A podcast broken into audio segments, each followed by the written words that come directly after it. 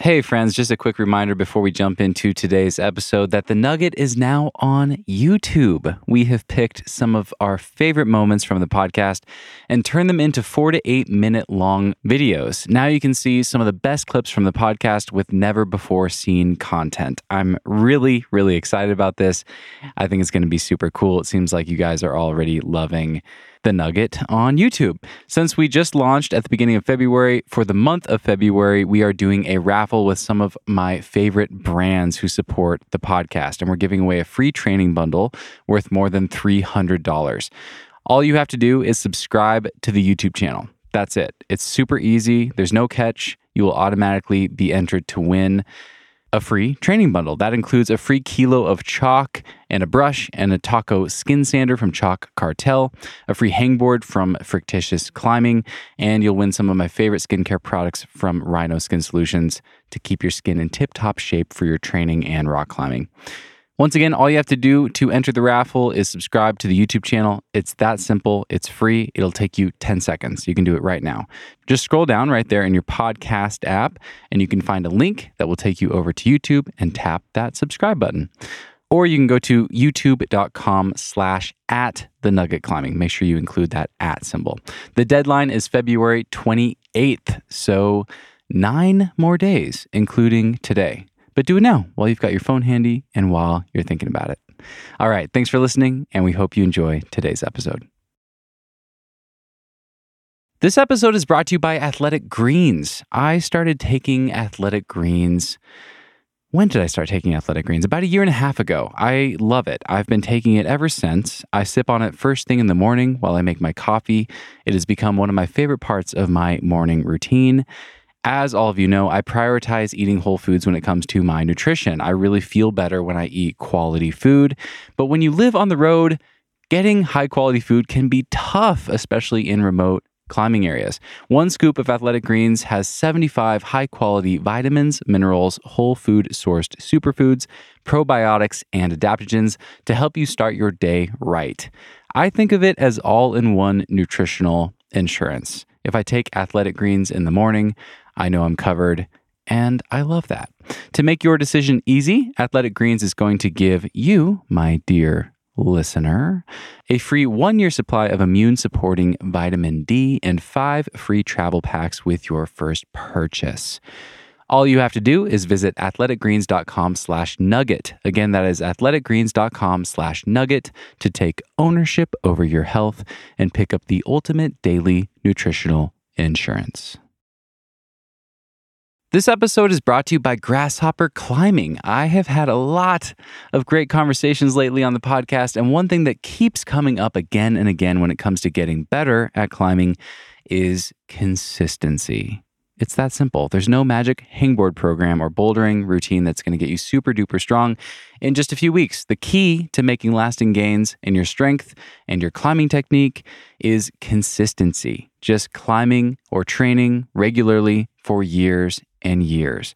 But consistency is hard. If you have kids, or you live in a city, or you work a nine to five job, or all of the above, you only have evenings free to train and you have to compete with crowds at the gym, it can be really hard to stick to a consistent schedule.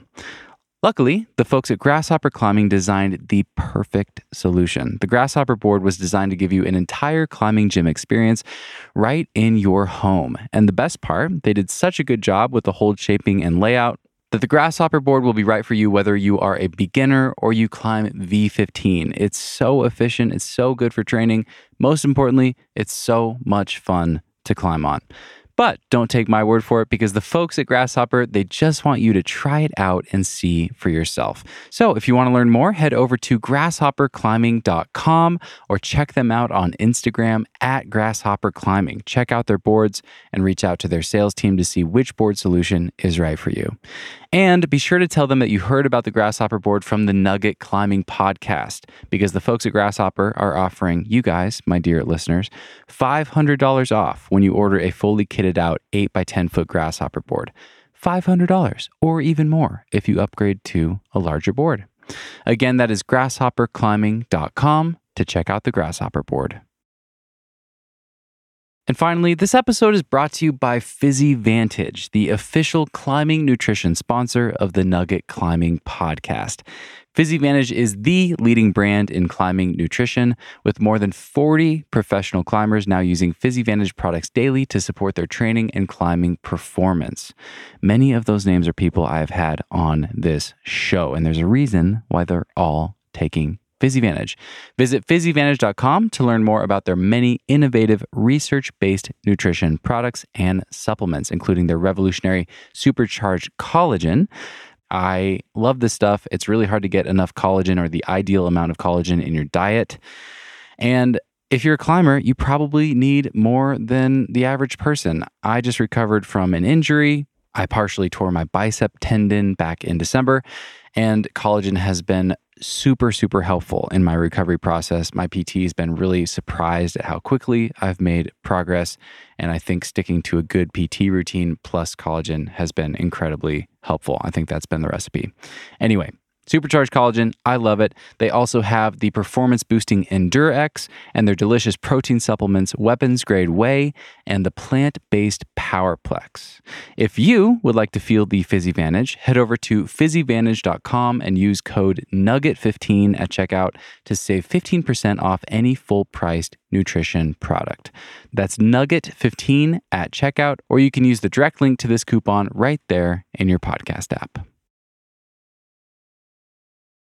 Hello, friends. Welcome to another episode of the Nugget Climbing Podcast. This is your host, Stephen Dimmitt. And my guest today is Jeannie Wall. Jeannie co founded a company called Broad Beta with her friend Leslie Gaines Germain with the goal of cultivating a community for women and gender queer folk to openly and honestly share their stories of outdoor adventure in the mountains including helpful gear, food and tactical tips, and the emotional and physical challenges unique to women and genderqueer climbers, backcountry skiers, and other outdoor activists. I'm reading this off of the Broad Beta website because it's awesome. And I'm going to go ahead and read Jeannie's bio from the website as well. Jeannie Wall is a world class skier and has been an ultra runner for decades. Currently, she is obsessed with climbing in all of its forms, which is why she's here on the podcast. In her early 50s, she began to realize some of her biggest dreams, like climbing Fitzroy in Patagonia and the nose on El Capitan in Yosemite with great women partners, and she still loves to backcountry ski. And now she has taken some of her passion and focus into actively caring about the world and inspiring women to be their true selves. And that is a lot of what we talked about in our episode today. We talked about all those things. It was super fun to get to know Jeannie one of her nicknames is the Energizer Bunny. She comes from a background of Nordic racing and ski mountaineering and has transitioned to more rock climbing. And one of her challenges is slowing down and resting in the name of climbing harder. And that was something that we talked about in this episode as well. Anyway, I really enjoyed this episode with Jeannie. And without further ado, here she is, and I hope you enjoy. No one can do it like we do it, like we do it, like we do it. Cause no one can do it like we do it, like we do it, like we do it.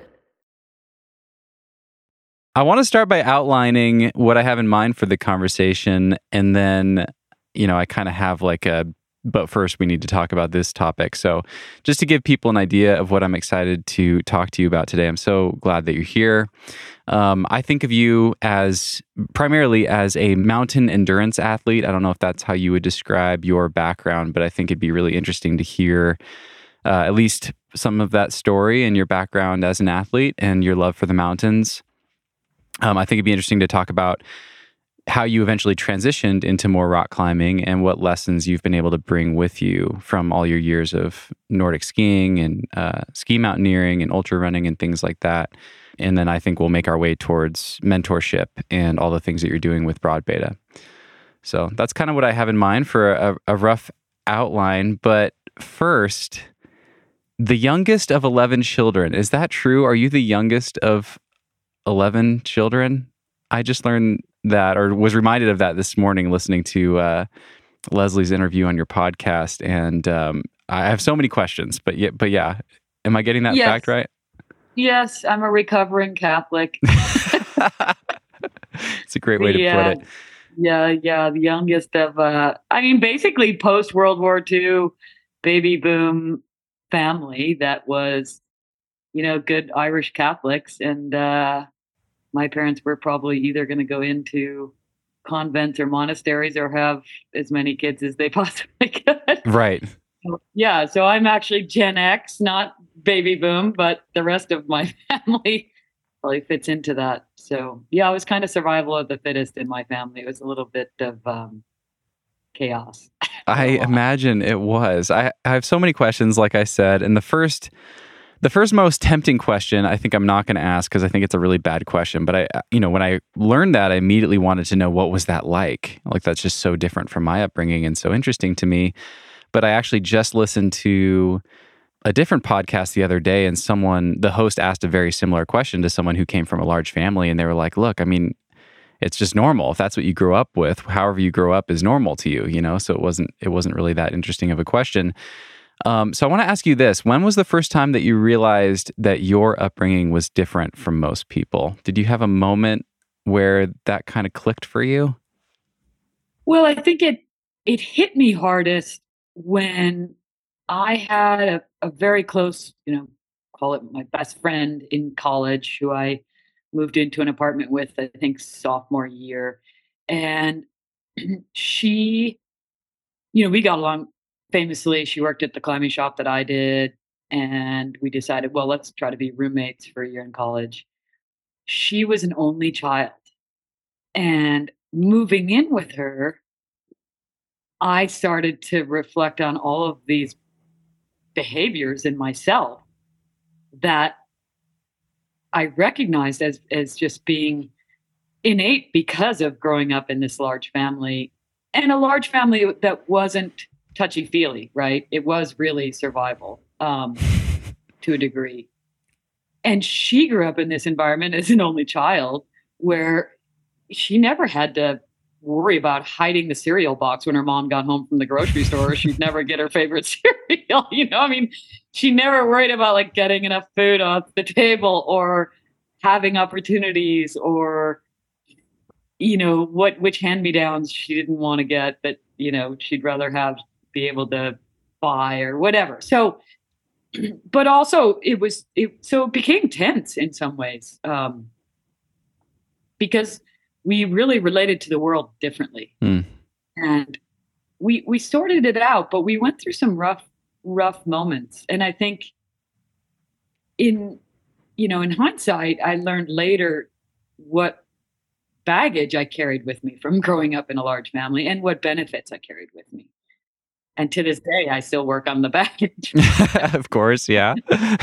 But there were you know there were a lot of benefits too. And there still are obviously. I have tons of siblings helping with my my mother who's still still alive.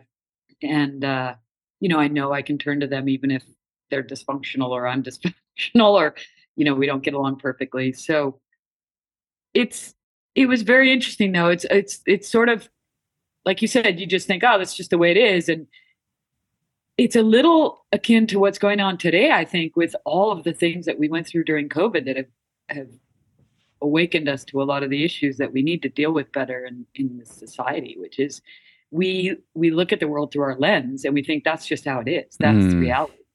And of course today it's like, no, that's not necessarily reality. Right. or what reality should be, right? Right. And and you you know, even today I'm working on not gosh, actually I want to see the world through a different lens so that I have more empathy or more compassion or um but yeah, it's uh it's really it's really different because you're just used to all this feedback when you're in a big family, right? Constant feedback. You don't really want it.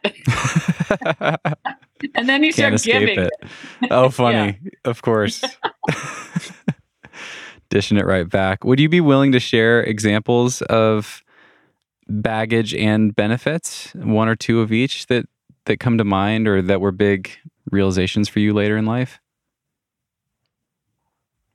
Yeah, I mean benefit wise, it's like I said, just having having siblings. Like I know people who are only children or just have one sibling.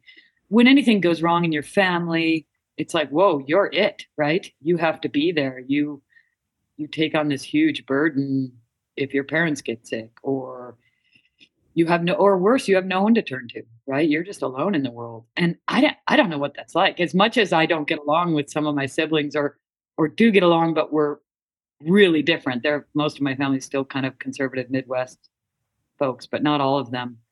I still am really grateful they're there. We all would be there for each other. Hmm. so that's kind of huge right? I'd say the baggage is we grew up my parents weren't they didn't they probably should never have gotten married they would both admit that today you know. And so i grew up with a lot of friction and tension in my family and that that trickled down to all of us. And so we grew up really competitive with each other or just competitive for their love or competitive for resources that we didn't have which i think i came out of the womb pretty much someone who was going to be an athlete. But at the same time I think that competitiveness in my family probably contributed to the pros and cons of, of who I became as an athlete. So, Mm. you know, I, I learned early that I had to survive on my own, that I needed to kind of figure out the world and take care of myself and be strong, et cetera, et cetera. And that, that was also driven into us by a pretty controlling father who wanted us to be independent. But Mm. but so yeah, that was the pros. You know, so I I'm still battling being competitive. I don't want to be competitive with my friends, especially in a climbing situation more than anything. But when I was racing as an endurance athlete, Nordic racing, running, biking, whatever, it was hugely helpful. Right? Mm, sure. Yeah. I had that I as that dogged determination to just want to I wanted to win. I wanted to wanted to go as hard as I could. Yeah. Yeah, I, I would love to dig into that a little bit more deeply and just hear if that's something that you miss these days. I don't actually know if that's still a part of your life, if you're still doing any, any sort of racing or competing. Um, but I want to start, I want to kind of work our way there from this question. How would you describe the chapter of life you're in now? Um, what feels important to you, or what are you focused on right now in your life? The quick answer would be trying to give back more than take from the world. But that sounds so cliche and, and like I'm just trying to be this good person. I mean, I'm still taking plenty, you know, and and we can all relate to that as climbers, as we know, it's a really personal thing. Um, but also, it's it's a chance to for me in this time to like i said look at the world through a different lens and be more reflective and more compassionate. And for me the biggest thing i never learned growing up in that family was patience. And i'm an incredibly impatient person as all my friends would attest to. And you know as much as i try it's still really hard for me. But um but yeah, I mean, I think in 30 years in the outdoor industry, working in all of that time in sports and, and you know, endurance and climbing, it's really challenging still for me to take the time and, and want to help other people experience things that, that people took time to help me with. Right. Um, I mean, I remember all the, some of those firsts of like someone taking me out in the backcountry skiing or, you know, climbing multi-pitch or whatever, but I think broad beta is that for me right now is a chance to to really sort of open my eyes to all of the different needs out there for women and genderqueer and those of us on the margins and how how we've evolved but how we're still evolving and how much room there is to still to still support each other and and change our culture because Mm. there's still a lot of change that's needed so it's a bit roundabout but Yeah. No, that's great. Thanks for thanks for sharing that. Um, and I'm curious if you missed the competition part of things. You and I, we we talked in November. We had a nice long conversation and got to know each other better. And you told me, I don't know if we have uh, enough time here today to to kind of share your whole athletic history. Um, we can, we certainly can talk about it. Um, but uh, you told me this gripping story about being a Nordic ski racer and missing the Olympic team by one spot you know, and, and some of the lessons you learned from that, the ski politics involved in racing and shifting to randonnée racing. And does that still hold a place for, for you in, in your life? Are, are you still a competitor? Do you miss being a competitor? What does that look like for you these days? No. really easy Long answer. question, no. short answer. Great. No, no, no. The no, you're not short, doing it. No, you don't miss it. But like no to both of those. The, okay, all of the above. That's interesting. Yeah. yeah, I mean the short answer is that Olympic trials was in Anchorage. I was 26. I'd done five races in my life Nordic. I had no opportunities to be on a team or be coached or anything else. I was just working in a ski shop and friends, you know, I got psyched to try skate skiing and got into it and jumped in a few races and getting to the trials is is easy. They take anyone. But I'll never forget, like I was running around this Nordic track, racing, freezing cold in Anchorage, Kincaid Park. It's right on the ocean. And I was looking up at Denali and I was like, what am I doing down here?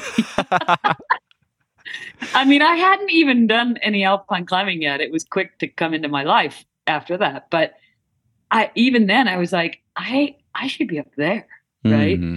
But I didn't have the opportunities yet. And even though I didn't have a lot of opportunities in Nordic, in those trials races, um, I, I, I somehow got lucky. You know, I took a couple of sixth place finishes. There was an article in the paper because no one knew who I was, and and I was like ninth at the end of the the trials, and they took eight eight women on the team, and, oh. and it wasn't like I deserved to go. God, I hadn't I hadn't put in my time. Like many of those women had been racing since they were five or something. You know, um, I kind of got lucky, but then I was really quickly awakened to the politics because just through the grapevine, the message to me was, "You're already too old to to train." You know, here I was. Wow. I'd done five races. I almost make the team, and the and the U.S. team is like, "Nope, sorry, we're not interested in you. You know, you're not one of us, right? You're too old." Um, At 26. Yeah, thank God today they've finally freaking woken up a little bit to the fact that women are fastest in endurance when they're in their late 20s, early 30s, and those are the women you know, getting us medals in the Olympics now, right? But no, I I have no desire to compete. I I it's interesting. I mean, I that's all I wanted to do when I had so much energy before, but it took me forever for climbing to take hold. We you and I chatted about this. It's like I always loved it, but I think I was just always scared of the falling or I don't know, putting myself out there and I never understood how to put myself into climbing in a way that I felt totally exhausted. Like that's so easy to do when you go out on your Nordic skis or what I call the misery sticks now. the misery sticks. That's amazing. um, you know, or yeah. if I go out ski touring, which I do a lot of still, it's so easy to exhaust myself. But I didn't understand how to how that pushing my limit in climbing, you know, how to if I climbed something hard enough or if I'd actually known about projecting or anything else like that, I would have felt more fulfilled and it would have grabbed me earlier. Mm. So I so I loved it, but I would always I'd go climb and then I'd go for a run or I'd climb and I'd go for a ski or I'd you know it wasn't enough because I wasn't really I didn't find a place to push hard enough with it. Right. Um, right. So no, I have no desire to compete. Now I just wish I'd I wish I'd found the fulfillment I find now in climbing years earlier and quit mm. racing earlier because there's so many so many places I want to go and so many partners I want to climb with and experiences I want to have with climbing that at my age I still have time but you know physically obviously it's not going to be a lot longer left when I feel like I can actually get stronger. mm. how, how old are you? You're 54, is that right? Five. 55. Okay. Five. it's kind of hard to believe, honestly, because yeah. I mean, mostly now I spend my time with younger younger climbing partners and and have plenty of friends my age, but they're not necessarily climbers as much, and so I don't really think about it, you know. And and you hit fifty as a woman, woman, and it's true. You do. I wrote about this in that menopause and climbing article. You you do kind of become invisible. but it's a gift because if you just stop looking in the mirror, you also just sort of forget. And then you don't really care what people think anymore. And you're, you know, when you asked where, where I'm at in this stage of life, it's letting go of all of that energy that I put into how I looked or my body composition or all of that stuff as as women that we kind of more often put energy into it that's such a waste it's such a gift to try to let go of that and just mm. go whoa this is what i've got you know use it and share it and live it and and enjoy the experiences of it and forget about all the aesthetic stuff that tortures tortures us as I think more as women probably, but not mm. not you know, we're not alone in that for sure. Right, right. Yeah, thanks for sharing all that. And I mean, it it's interesting. Um, I'm 33, and I feel like you know the last decade of my life has just flown by. So I have to imagine that you know reaching my mid 50s, um, it's going to happen in a blink, and I'll look back at it like, how the hell did that happen? So I can I can already you know kind of relate to that uh, sentiment. At the same time, you might have a lot more time than you think. You know, I'm hanging out here in Hueco with Chuck and Maggie Odette. I think Chuck is like 67, and I I could be wrong about this. I'll need to fact check myself, but I think he's done all of his hardest routes in his 60s, and he's still pushing up against some of his hardest that he's ever done, and and trying some you know projects in Maple that he's had forever and things like that. So you know and he's just out yeah. there like he's he's they're living in a camper and i see them doing yoga on rest days out on their little mat and chuck's doing his like taekwondo or whatever that he does and super fit still sharp as a tack you know getting after it here in Hueco bouldering and i'm just like i would be so happy if i was still doing this at 67 it's so cool for sure yeah. me too and there are lots of amazing examples and such great inspiration out there and and information right Right. Now we have so much more information of how to take care of ourselves. And I mean, that's the ideal is that you still have your health. You worked through the crazy surgeries. You know, I mean, I had four in a row at age 40, oh. three shoulders and a knee. And Oof, man. And then you learn what to do with PT and yoga and your diet. And, and then it's kind of like, okay, if I can just kind of be careful. My biggest crux is taking enough rest days, which I'm not very good like I'm this is great because I'm completely torched, you know. So, so happy just to sit down today.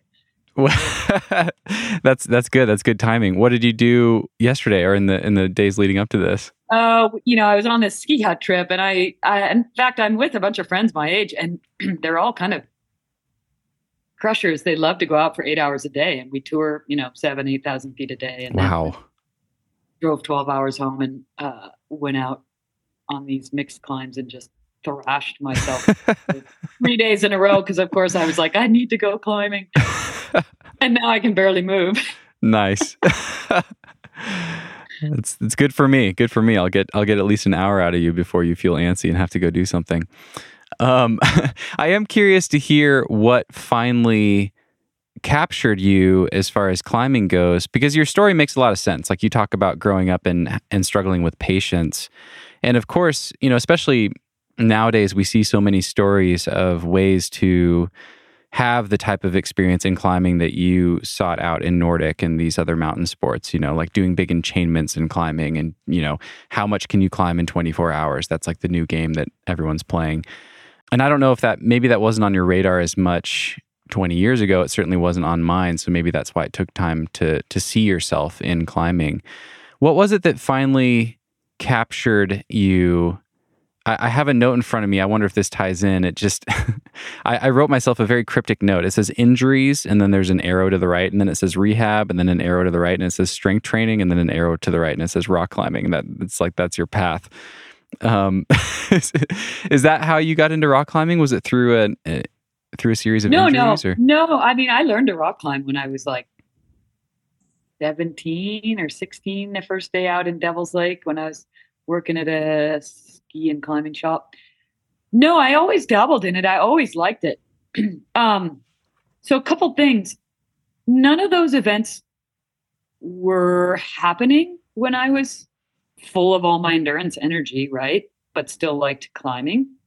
I think if they had been out there, I might have found them instead of some of the endurance racing that I went after. You mean like the in a day stuff, the enchainments, yeah, stuff like that, link ups, all, all that stuff, right? I think of that and I'm like, yeah, that would have been so cool. Because once I left Nordic and went to randonnée skimo racing, I was like, oh my God, why did I waste so much time in Nordic? like, this is so much more exciting. You know, I get to actually be in the mountains and ski down crazy couloirs and boot up these ridges as part of a race. Eh, you know, so it's just a controlled enchainment type mm. thing. Skimo is ski mountaineering for people listening in case you're not in case you don't know that abbreviation. I had to look that up, which I'm embarrassed to to say, but after I talked to you the first time I was like skimo and then a quick Google and I was like, "Oh my gosh." Face palm. Well, we used to just call it randonnée racing and then all of a sudden it becomes ski mountaineering racing and then it's skimo racing. I know it's funny. no, I think I think that might have happened, but still I think the climbing that I now feel more fulfilled with is is the you know, not projecting per se, but the puzzling out of a harder route and actually, you know, there's routes here I've looked at my whole life and never thought I could do, and you know, mixed climbs in the in Hyalite, and I'm finally, I'm finally looking at them like, yeah, of course I can do that, you know, and so and mixed so is in ice dry tooling, that's yeah, sort of mixed. okay. It, yeah, I mean, they're just harder things that I never had the mental kind of confidence more than physical to actually launch on and try and and then you know realizing that you don't have to get something the first or second try for it to be worthy of your attempts right i mean if you you can make a million tries all that said i, I do want to add find it so challenging in my head to look at where climbing has gone in terms of the speed stuff because for me, I look at that having come from all of this endurance background, right?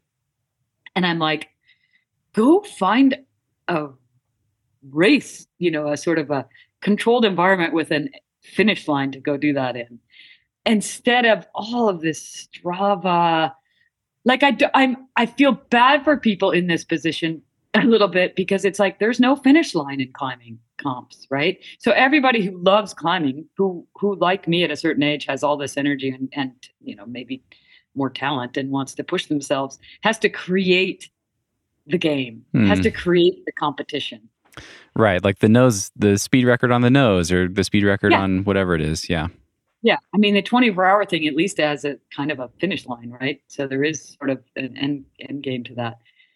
But they have to kind of create that to get all that energy out like i did i did it in a competitive fixed format and in a way i look back and i'm kind of grateful because now climbing for me is not competitive and i and it's such a bigger thing for all of us i think for, for well climbing can be such a bigger thing in terms of its cultural its community its partnerships its wilderness experiences its spiritual experiences right if we're into the alpine or or alpine rock or um, not just this this sort of sport indoor side of it. Which nothing wrong with that. Don't get me wrong. It's just I, I consider that kind of like what you love to do, bouldering, sort of a different sport. because you know it's just not not my realm. But um, but I'm just grateful for me that I you know I look back and I think gosh that would have been really fun. And then I look back and I go, oh, maybe I'm actually really grateful that I did it. I got that energy out in fixed Oh, I see what you're saying. Yeah. Right. And and now climbing for me isn't competitive and mm. I don't worry about I don't I don't even look at those things and even get excited about them. Mm. Like I have no no desire to go out and, and try to do really fast stuff in that and in that sense. Like if I would go alpine climbing, I want to be fast and effective and safe. Speed is safety, but not speed for speed's sake. Right? Got it. I don't have yeah. None of my goals have are related to doing something faster than than anyone else. Gotcha. That's already been done. It's more just the quality of quality of the climbing or mm-hmm. the climb or the pursuit.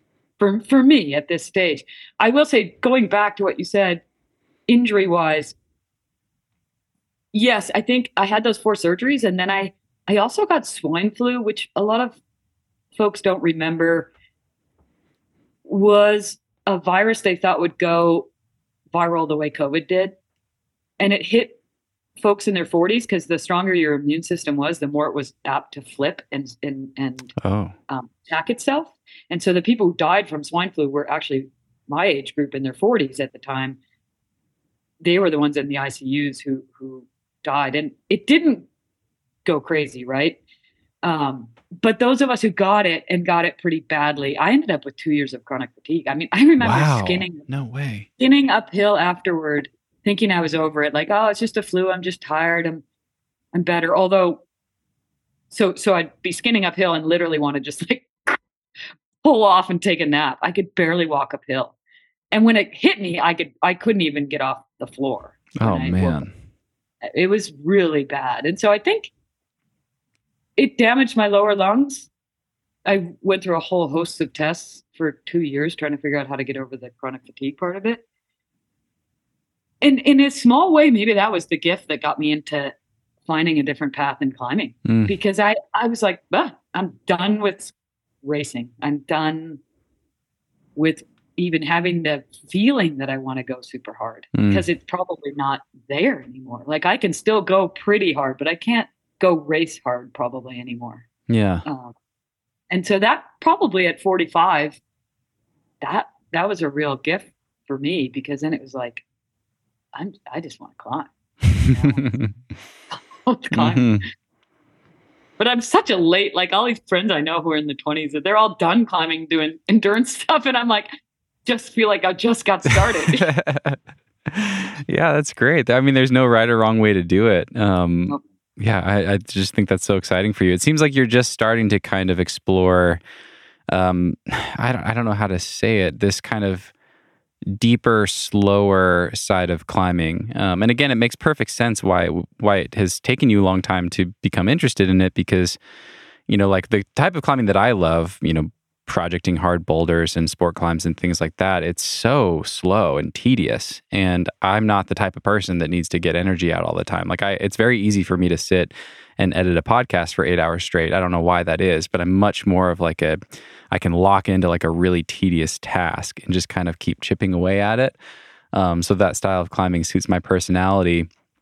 But yeah, I, I see climbers who are a little bit more like you who just have, you know, the energizer bunnies, like Amity Warme comes to mind, you know, like she needs to be climbing on El Cap. She needs to be trying to do hard El Cap routes in a day because she just goes, goes, goes, goes, right? And she she has a hard time turning that off. Um, not that she should.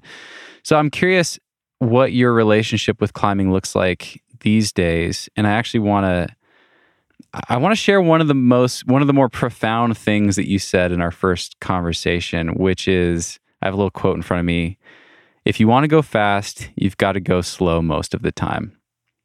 I thought that was so great. That captures um, such such a such such an important principle. I think of performance, whether it's in speed and racing or in in hard climbing. But yeah, I'd love to hear you talk more about that and what climbing looks like for you nowadays.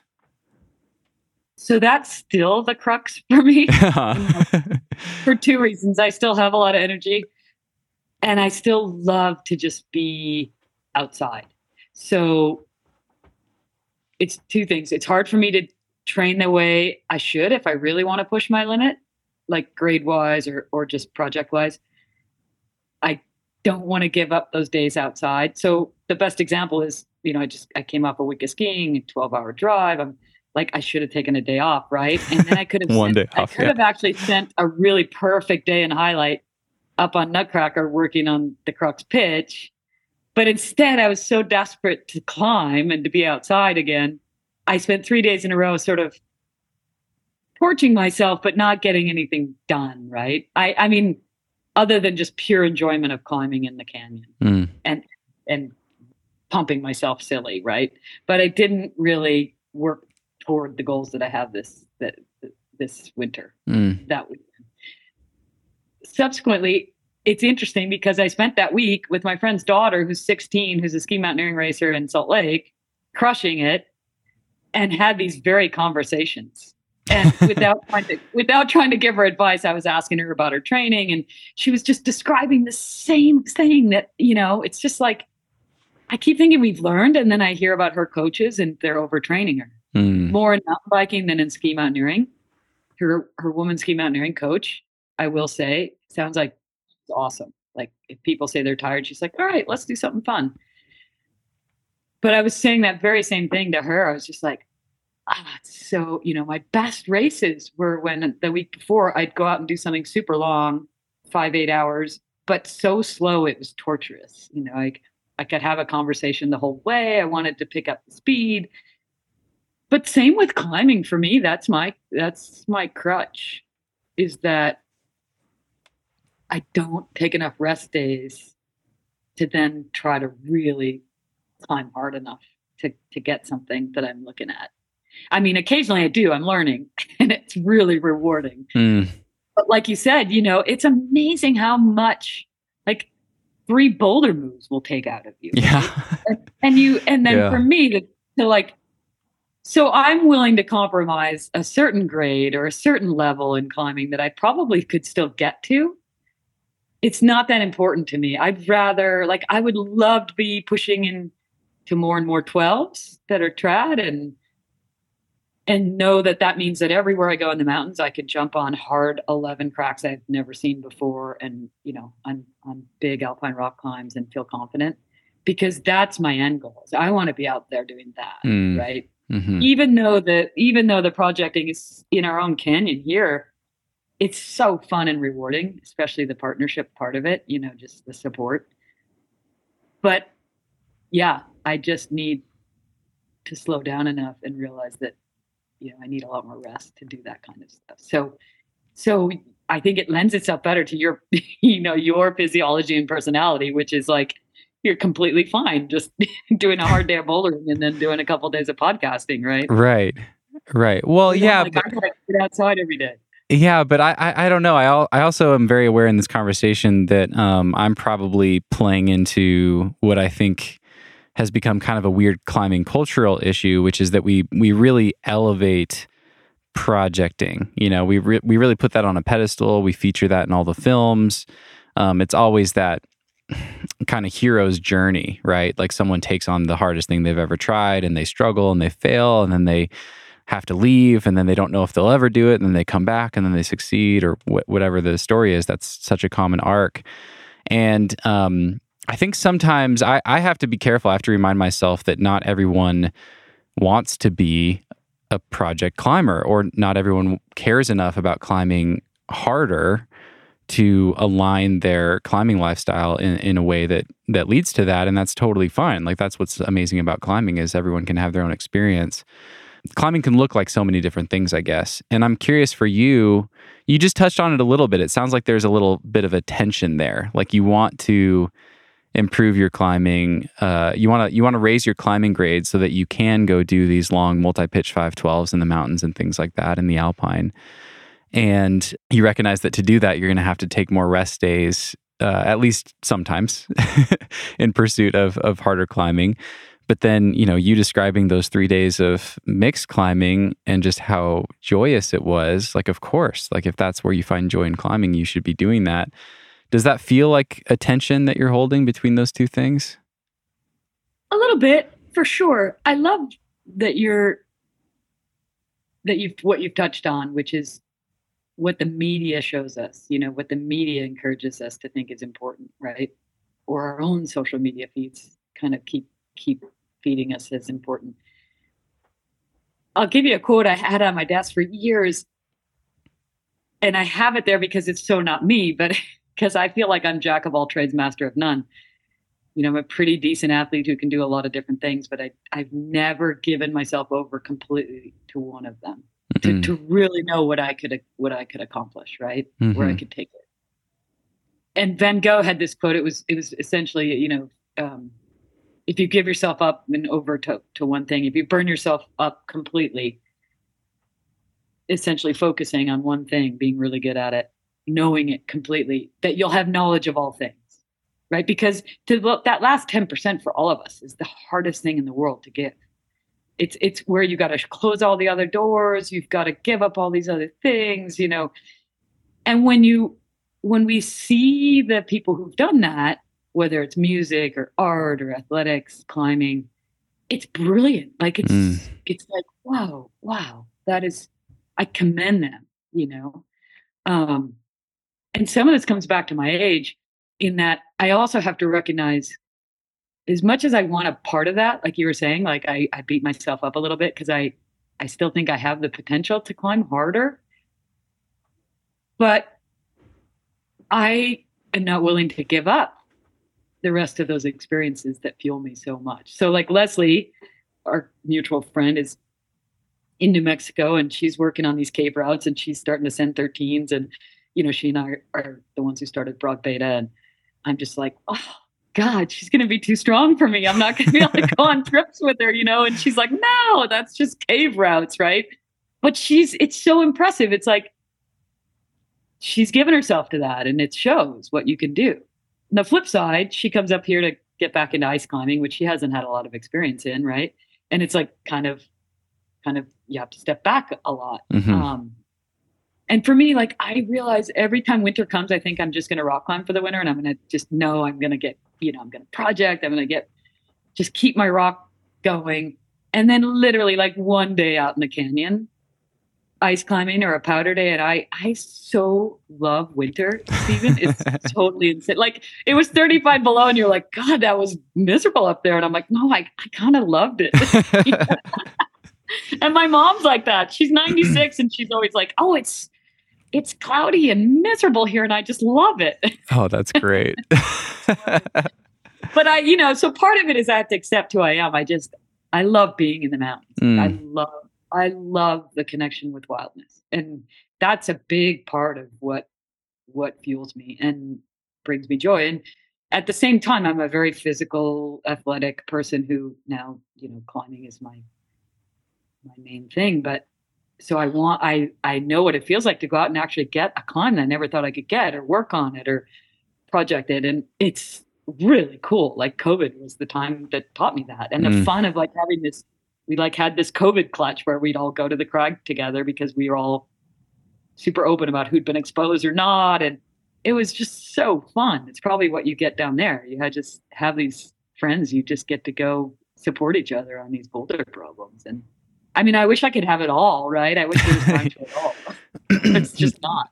Totally. Well, th- this is why I'm so interested in hearing your thoughts on this. Is is um, I think it's such a common uh, struggle that that so many climbers can relate to. There's not enough time to do it all, and I'm sure to you, I seem like someone who's really focused, and I'm just pursuing these, um, you know, these goals and bouldering and sport climbing. But I, in my own way, I struggle with the exact same thing, which is probably my greatest climbing superpower is capacity in a day like being able to like climb i can climb v7 all day and i love doing that but every time i go do that i've been doing that for years I'm just teaching my body to be able to climb more V7s in a day. You know, I'm not, I want to climb V12 eventually, and I'm not really serving myself towards that goal.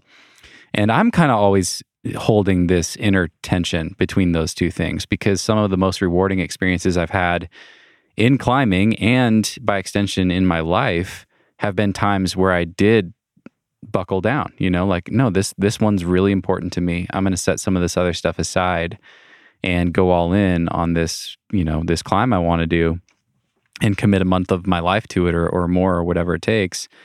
And when that works out, I mean, not even just when it works out, but the process of that is so rewarding in and of itself. And um, I'm always, I, I just think we're all, we all tend to be our own worst enemies, you know?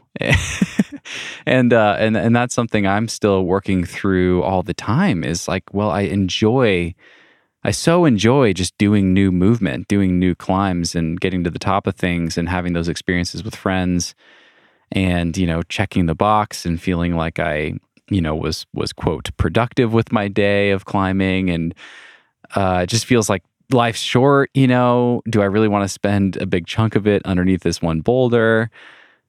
the tension between that and like, well, there are these harder things that I would really love to do, and that's going to require me to set that aside. It's it's just constant, and, it, and it's always a struggle with with the balance there. So it's it's fun to hear you share your thoughts on it. Yeah, and I have lots, but that kind of brought back around a couple things. One is it sort of leads to mentorship, right? Which I never had. But it's also this thing of, like you said, I can just do this. I'm having fun. I'm happy. And you, you, unless you have the experience you had once, or I'm starting to get, you wouldn't even know how fulfilling it could be, right? To close those doors and actually focus on a goal. Um, if and I think if we had better mentors, or if if I had had them, like anything in life, right? If someone if someone encourages you or shows you something you didn't think was possible for yourself, if you you you sort of need that door to open a little bit somehow, and it, it's helpful if someone can help open that for you and show you a, a path, or maybe even give you some guidance toward it, right? Um, and I so I never really had that. I just went for everything on my own but it meant that I never really put myself out there and closed the doors that I should have to I think I say should have just because I think like you said the fulfillment of doing that is huge and it's hard it's so unrecognizable to us if we've never had it or never seen it or whatever. It's a little bit like I see all these women friends others you know and it's changing and this is what's so exciting with being part of broad beta and just just opening myself up to this world who will top rope forever and say they're completely content right? It's just like no i don't need to lead. I'm i'm psyched. I'm having a good time. I'm not really that into climbing or it just would take too much to step back and start leading. Um it's like i how do you convey to them right? This is where maybe mentorship can be a part of this world um, to open people's eyes. But like, how do you convey to them? No, no, no. Like, you don't understand. Like, if if you start leading, like, it's not just about leading. It's like your whole life changes. like, and it's just like anything else in your life. As soon as you find confidence in something you didn't have confidence in, right? It extends to the rest of your life and, mm. and how you feel about yourself and what you're going to do with your life and how you present yourself in work situations or life situations and and let alone just that moment of complete like craziness that you just did something you never thought you could do and you did it yourself hmm. you know i mean i dreamt my whole life of climbing fitzroy because i worked at patagonia and chouinard and these guys you know had opened my eyes to what was down there and you see those mountains and of course as an any kind of mountain person you want to you want to see them or climb them and i dreamt of climbing Fitzroy, and I was like, but I'll never do it. My first trip down there was the early days. The road was last year of the dirt road. We we base camped up, you know, at Bridwell Camp. We didn't we didn't have the luxuries of like an apartment in town where we were bouldering and sport. and we had horrible weather for 20 days. And the first time we got a window, it was two days, and we totally blew it because the wind came up, and I was like, ah, I'm too scared, you know. And I came down and and I just thought, God dang it, am I going to have to like hire a guide? Which, of course, I'm not going to do because my good friend Rolo is always like, well, that's stupid. You should just do an adventure at your level. That's a proper adventure. If it's Guillaume, it does, you know, he did it at 15. Even if I do it at 40, that's still an adventure if that's at my like limit, right? Totally. Yeah. Yeah. And it's like that's where the media feeds are such a bummer because it's it's so it's so negative for people to think that you have to get the trophy climb to be mm. satisfied, right? That that's a whole other side. But like eventually I work on my climbing, I get better, and I go back to Patagonia again with another woman friend who's you know opened my eyes to a whole a whole like other world of what I had the capacity to do. Like I knew I I could do it, but mentally I just didn't believe in myself, mm. and I'd get scared. You know, the weather would scare me. The the thought of the route difficulty would scare me whatever. Certainly down there the weather. Um, and she was just like you know we got up at 2 a.m it's snowing. And she's like well let's just go. Let's just walk toward our goal you know if it we'll turn around. And i was like i wouldn't have gotten out of the tent. I would have been like well in alaska you don't get out of the tent if it's snowing unless you absolutely have to. You just wait. And and i was you know we did and we ended up doing this amazing climb that day together. And mm because it went bluebird and we were sitting there between Torre and Fitzroy on the backside, just like like in this cathedral and doing something I never thought was going to be possible. Wow. And so like I learned and then I went back with another woman friend and we climbed Fitzroy and we did it together. And we did it on our own. And in fact, I had more experience than her. She was a arguably stronger crack climber from Yosar and Yosemite days and stuff and totally like was a great teammate, you know, um, but was probably more scared than I was at that stage of launching on Fitzroy because that was her first trip down there. um, but I think you know, this just comes full circle to the mentorship thing and just the idea of someone. How do we communicate or how do we mentor people into seeing like that going for the impossible has so many rewards, right? And even today, I'm sitting here saying this, and yet most of the time, I'm still just doing the three days of fun climbing instead of yeah. putting myself, you know, instead of really working toward my uh, a goal that I actually might have because I'm not a super goal oriented person because of that. I just I just look at the weather for the week and I'm like, well, this is what I'm going to do based on the weather instead of this is my goal at the end of the season. How do I work toward that? Mm. And what do I what do I need to give up to get there? Um, and so for some of us, it's like micro steps, you know, and we still get to have those epiphanies. And maybe for others, like I would say, probably you or others who are a lot more mm, focused on one aspect of climbing, and you know that's what you love and that's what you want to do. And you know, you might take those days and do V7s all day long, but you're probably more likely to, to set yourself a goal and and know how to close some doors and know the the value of that. Right. I'm still learning, and I still like too many aspects of the mountains. you know, climbing.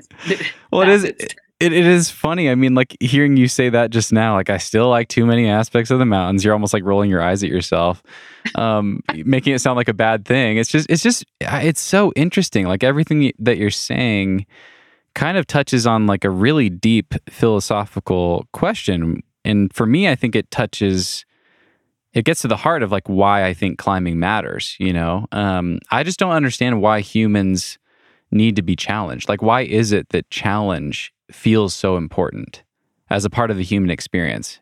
Versus, like, you know, it's 2023. It'd be so easy for many of us to just basically default to leisure most of the time and just have a life that's very comfortable and very enjoyable and fun and and yet, for me, I do that for about a week and I start to go crazy and I have to think about the next goal and I have to challenge myself in some way and I have to stretch my comfort zone, whether it's with the podcast and conversations or with climbing or both, and or learning something new. And I mean, I think it makes sense just intuitively that that's like a key part of our evolution, but I don't understand why why it feels so critically important to me you know, and to many of us. Yeah. It, but it's yeah. It's really why climbing matters because that's it's for us like for for many of us who are listening who have our physical needs met who have you know we're we're lucky we have jobs we can put a roof over our heads we can buy food whenever we want to um, it's our avenue for challenge it's our avenue for testing ourselves and for failing in a in a way that's still safe um, and doesn't threaten our survival well, or or it does, right? Right, or it does, or it does. I'd say as climbers, it threatens it both those aspects way more than anything else people put themselves out doing. Most mostly. So yeah, I mean, we have this luxury, right, where we're doing we're taking climbing and pushing ourselves, and there can be life threatening aspects to that. Um, to to feel so alive and to get that joy and fulfillment. I mean, if you look at history, it's like people went to war, right? Mm-hmm. People, people fought on the battle lines. Like they didn't need to go climbing. Right. Know? I mean, it's such, it, you know, even today, you look at what people are going through in the Ukraine. I mean, here we are, you know, we, like you said, we're just bored and unfulfilled if we sit around and just do the complacent cultural life, you know, or, or culturally sort of imposed life that that it looks like we're supposed to lead. I would say there are a lot of people who probably, because culture pushes us to think success is money, they put that risk into into their professional life, maybe. Mm. Um, and I think those of us born just maybe more as physical, athletic beings need to find a different place to put that. And the beauty of climbing is that it's it's both cognitive and physical, right? So that's right. why so interesting because I like to push myself as well sometimes in my intellectual world or work world. But it's still not the same as like I still need that physical push, like you said, to feel really alive and put myself out there further. And the beauty of climbing is we, we can tie those together. Mm-hmm. But it is such a luxury because of course, yeah. How many people have that just in day-to-day living or in our past we had other other aspects of life that did that but what yeah the, the why part is I don't I don't know. I mean, you know, if you were an animal in the wild, you'd just be the survival aspects of your being would be enough, right? Right. Yes. You'd have the fight and flight. You'd have all the stuff that goes with just trying, finding food as in winter, as, you know, or as a, a wildlife. And I, I think that's in us, you know, I think there's an animalistic thing. I mean, we need and we should, I think, be uncomfortable. And every time I, you know, I have lots of family members or friends or other folks, or I don't judge them, but I almost feel for them, right? Because it's so easy, like you said, to just live in luxury and live complacent, like not complacently, but just live comfortably. Mm-hmm. And they're always like, why do you need to keep doing this and do that? You know, why do you need to put yourself on that edge? And I don't even, I don't even feel that I do that compared to all the people I know in climbing, right? I'm too afraid to fall still or whatever. I I'll turn around sooner if the weather looks bad than some folks. But but for me, my edge, you know, I have to find that or else I don't I don't feel very alive. I don't feel very much like life is very interesting if I don't find that in yeah. something. And it can be intellectual at times. It doesn't always have to be our physical being, but I just think culturally we're dumbed down, and I think people aren't awake because of it. Mm. You know, I mean, mostly I love the climbing culture because I feel like most of my my climbing friends are more awake in the world than than a lot of other folks. Oh, that's that's interesting. Yeah, because I've been sitting. I've been sitting here wondering, like, why, like, why, why, why is it important? Why does it matter? I'm just kind of reflecting for myself, and and you saying that it makes you feel alive. That challenge, um, you know, the risk. Is that the difference you see? Like, you feel that aliveness in yourself. You see it in your climbing partners, and um, you know, you, you talked about your your your woman friends who like to top rope and are just content to top rope all the time. Do you see a difference there? Like, is, do you feel this aliveness that you want to be able to give to them, or are they finding that challenge in other parts of their lives? So, a couple things. I think they certainly could be finding it in other parts of their lives. I, I, I could think about that and give examples, but um, yeah, it's totally my judgment call on them to to want them to experience what I finally found, right? and the joy of that of, of finding that confidence and overcoming kind of that questioning of my abilities.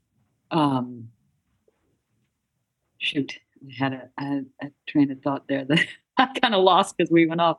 Yeah. Oh so a question here's a really interesting one if you you're not a skier right um i grew up skiing actually yeah i okay. skied i skied for most of my childhood downhill and okay. telemarking so we could we could draw a similar analogy in climbing, but one of the things as this group that I've ski toured with forever, we ask ourselves sometimes on these trips is if there was no risk of avalanches, would backcountry skiing be as fulfilling?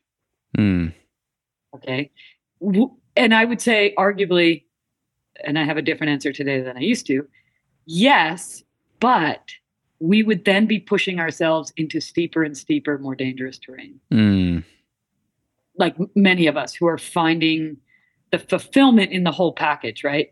Like that last week, I couldn't, we couldn't push into really steep, steep terrain or some of the tours we love to do out of that hut because there were some persistent weak layers and, you know, people were really worried about avalanches. And so, um, you know, I dug a ton of pits and I did a lot of snow analysis and just tried to learn from it and and as much as I love to ski powder, that whole package is still part of the experience of a backcountry ski trip. Like that's what makes it, I think, fulfilling, you know, and and fun and ex- and interesting and where we're learning, right? I, I think the bigger thing I would distill it all down to is learning.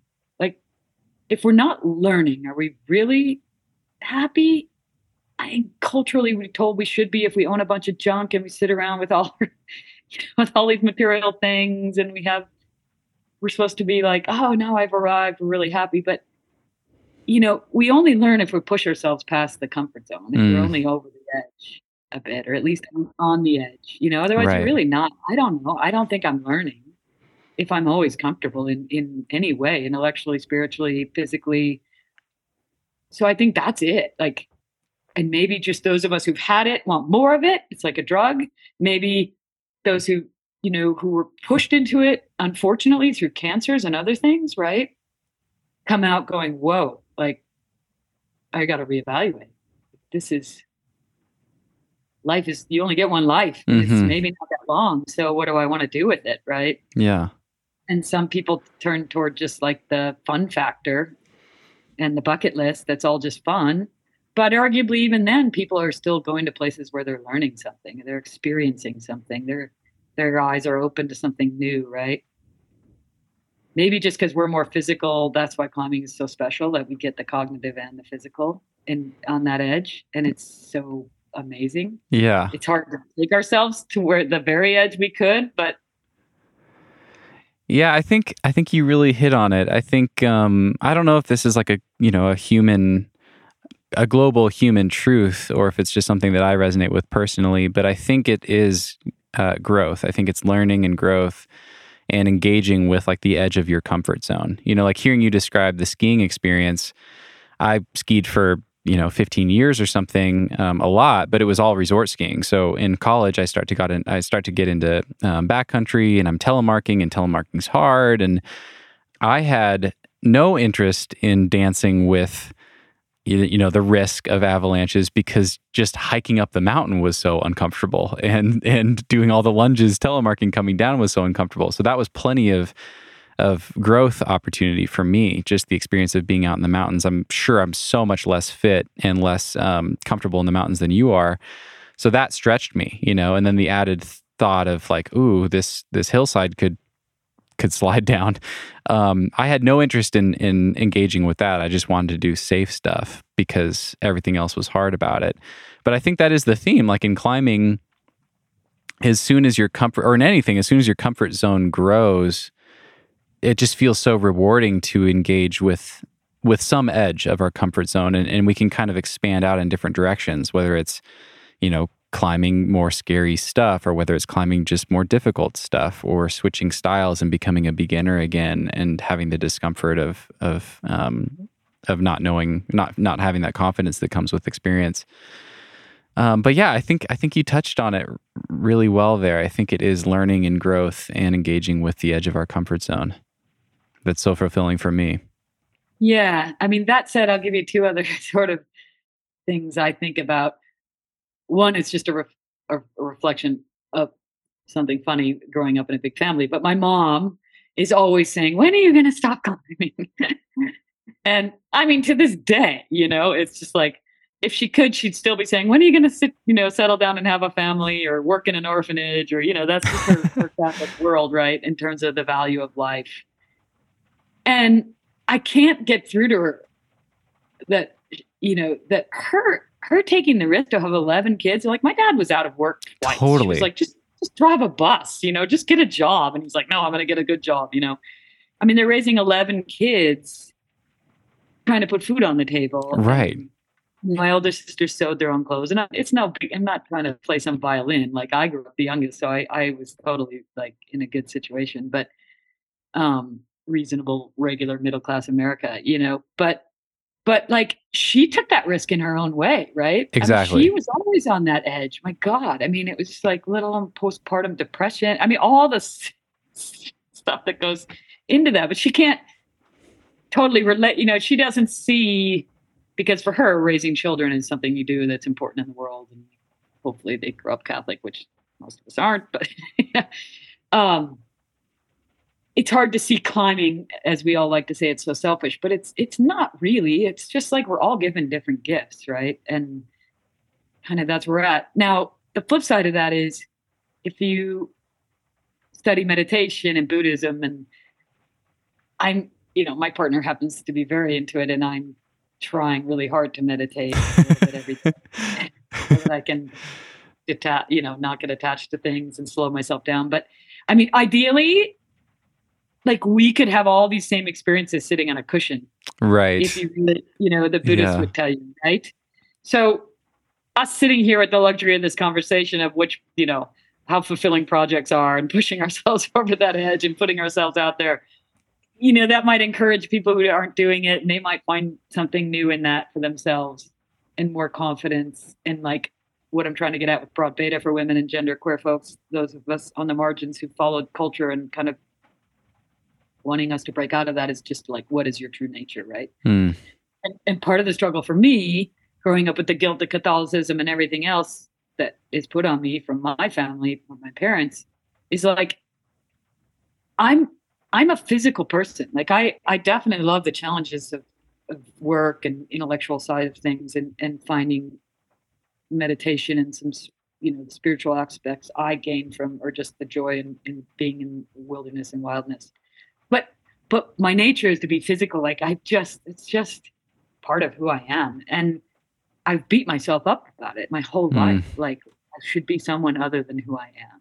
Oh wow. And you know, that's partly cultural, it's partly familial, um, maybe just eventually self-imposed. It's but it's so stupid, right? It's like such a waste of energy instead yeah. of just instead of just being like, no, this is this is my gift. Like like I can either use it or just trash myself about it forever. Mm-hmm. It's just it's harder because it's it's not something I feel like gives other people something in the end. You know, like doctors get to you know my niece is doctor though and she's she's like i don't save people i just get the same druggies who come into the er asking for dilaudid every day right. like i'm not helping society you know i'm just right. handing out drugs or whatever and patching someone up and i'm like wow that was such an epiphany to me i was like mm. here i think of these professions that actually help the world and someone in them is just as challenged or you know perplexed or just like frustrated at, at the at their own life that they're not doing enough. And, and right. I thought, well, right. you know, when are we all going to stop doing that to each other? It's it's I think it's very cultural. And it's also the state of the, the world. Like things are happening with climate change where we all hopefully are awake enough to like kind of want to positively affect that or you know mitigate our impact and so it's hard not to want to feel like that what we're doing is giving back somehow. Mm-hmm. And ultimately, I think if we're joyful, I mean, even the Dalai Lama would say that, like, if you're joyful, if you're happy, you know, that emanates out to the world. And so my cynical self is like, okay, stop being cynical and critical. Stop even being such a Debbie Downer about the planet, right? Because I can get really heavy with that. And share the joy of what you love and experience in the physical aspects of climbing and what I do in the mountains. Yeah and and that's kind of the broad beta aspect to me is how can I share that in all my years in the industry? You know, how can I sh- try to share that and and help others experience it who want to, you know, who, who right. in it already. Yeah, so that's where I wanted to go next. I definitely want to talk about broad beta in a lot more depth in a second here. I'm just going to share a few thoughts that came to mind while you were talking just now. Um, the first one is for people listening, I don't want to come off as putting climbing on a pedestal as like the best way or um, you know some like amazing way to challenge yourselves it's it's exactly what you said like your mother found that kind of challenge just by raising 11 kids that were constantly growing and changing and evolving and i mean that's that's a level of challenge that feels so scary and intimidating to me um, everyone i think finds that in their own life and in their own way and you know for for like a marginalized person listening to this it could be they could get a lot more of that challenge and growth just from survival, you know, and unfortunately, just based on where things are at in our society still. Um, so I'm not I'm not putting climbing on a pedestal. At the same time, or I'm not saying that like people, you know, need to try certain types of climbing to find that sort of fulfillment and growth.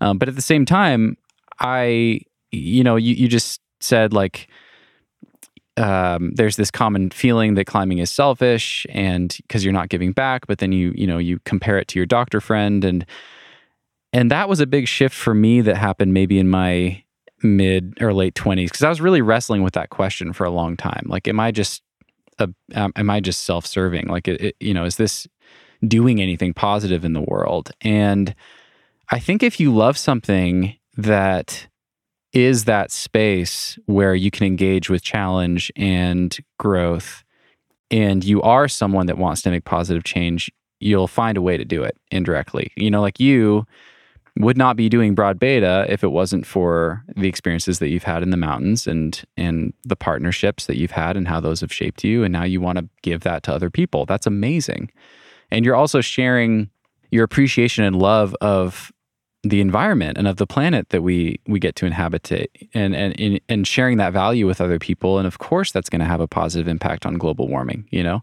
So it's not direct. You're not like out there campaigning and um, engaging in politics and directly planting trees maybe and things like that. But i think i think if climbing is the thing that helps you come alive and challenges you and gets you thinking about how to give back then it's not selfish at all i think it's an amazing vehicle for that and and you're a great example of that with what you're doing. So, well, I mean, I definitely agree with you that, and my partner has been great about that because I definitely grew up with a different attitude. But, you know, yeah, pursuing our passion and and and if that's climbing, finding that joy and sharing it with others, this that that's a good thing. And and and barring travel, our, our sport is pretty low impact, right? Right. Our passion, which is which is also super.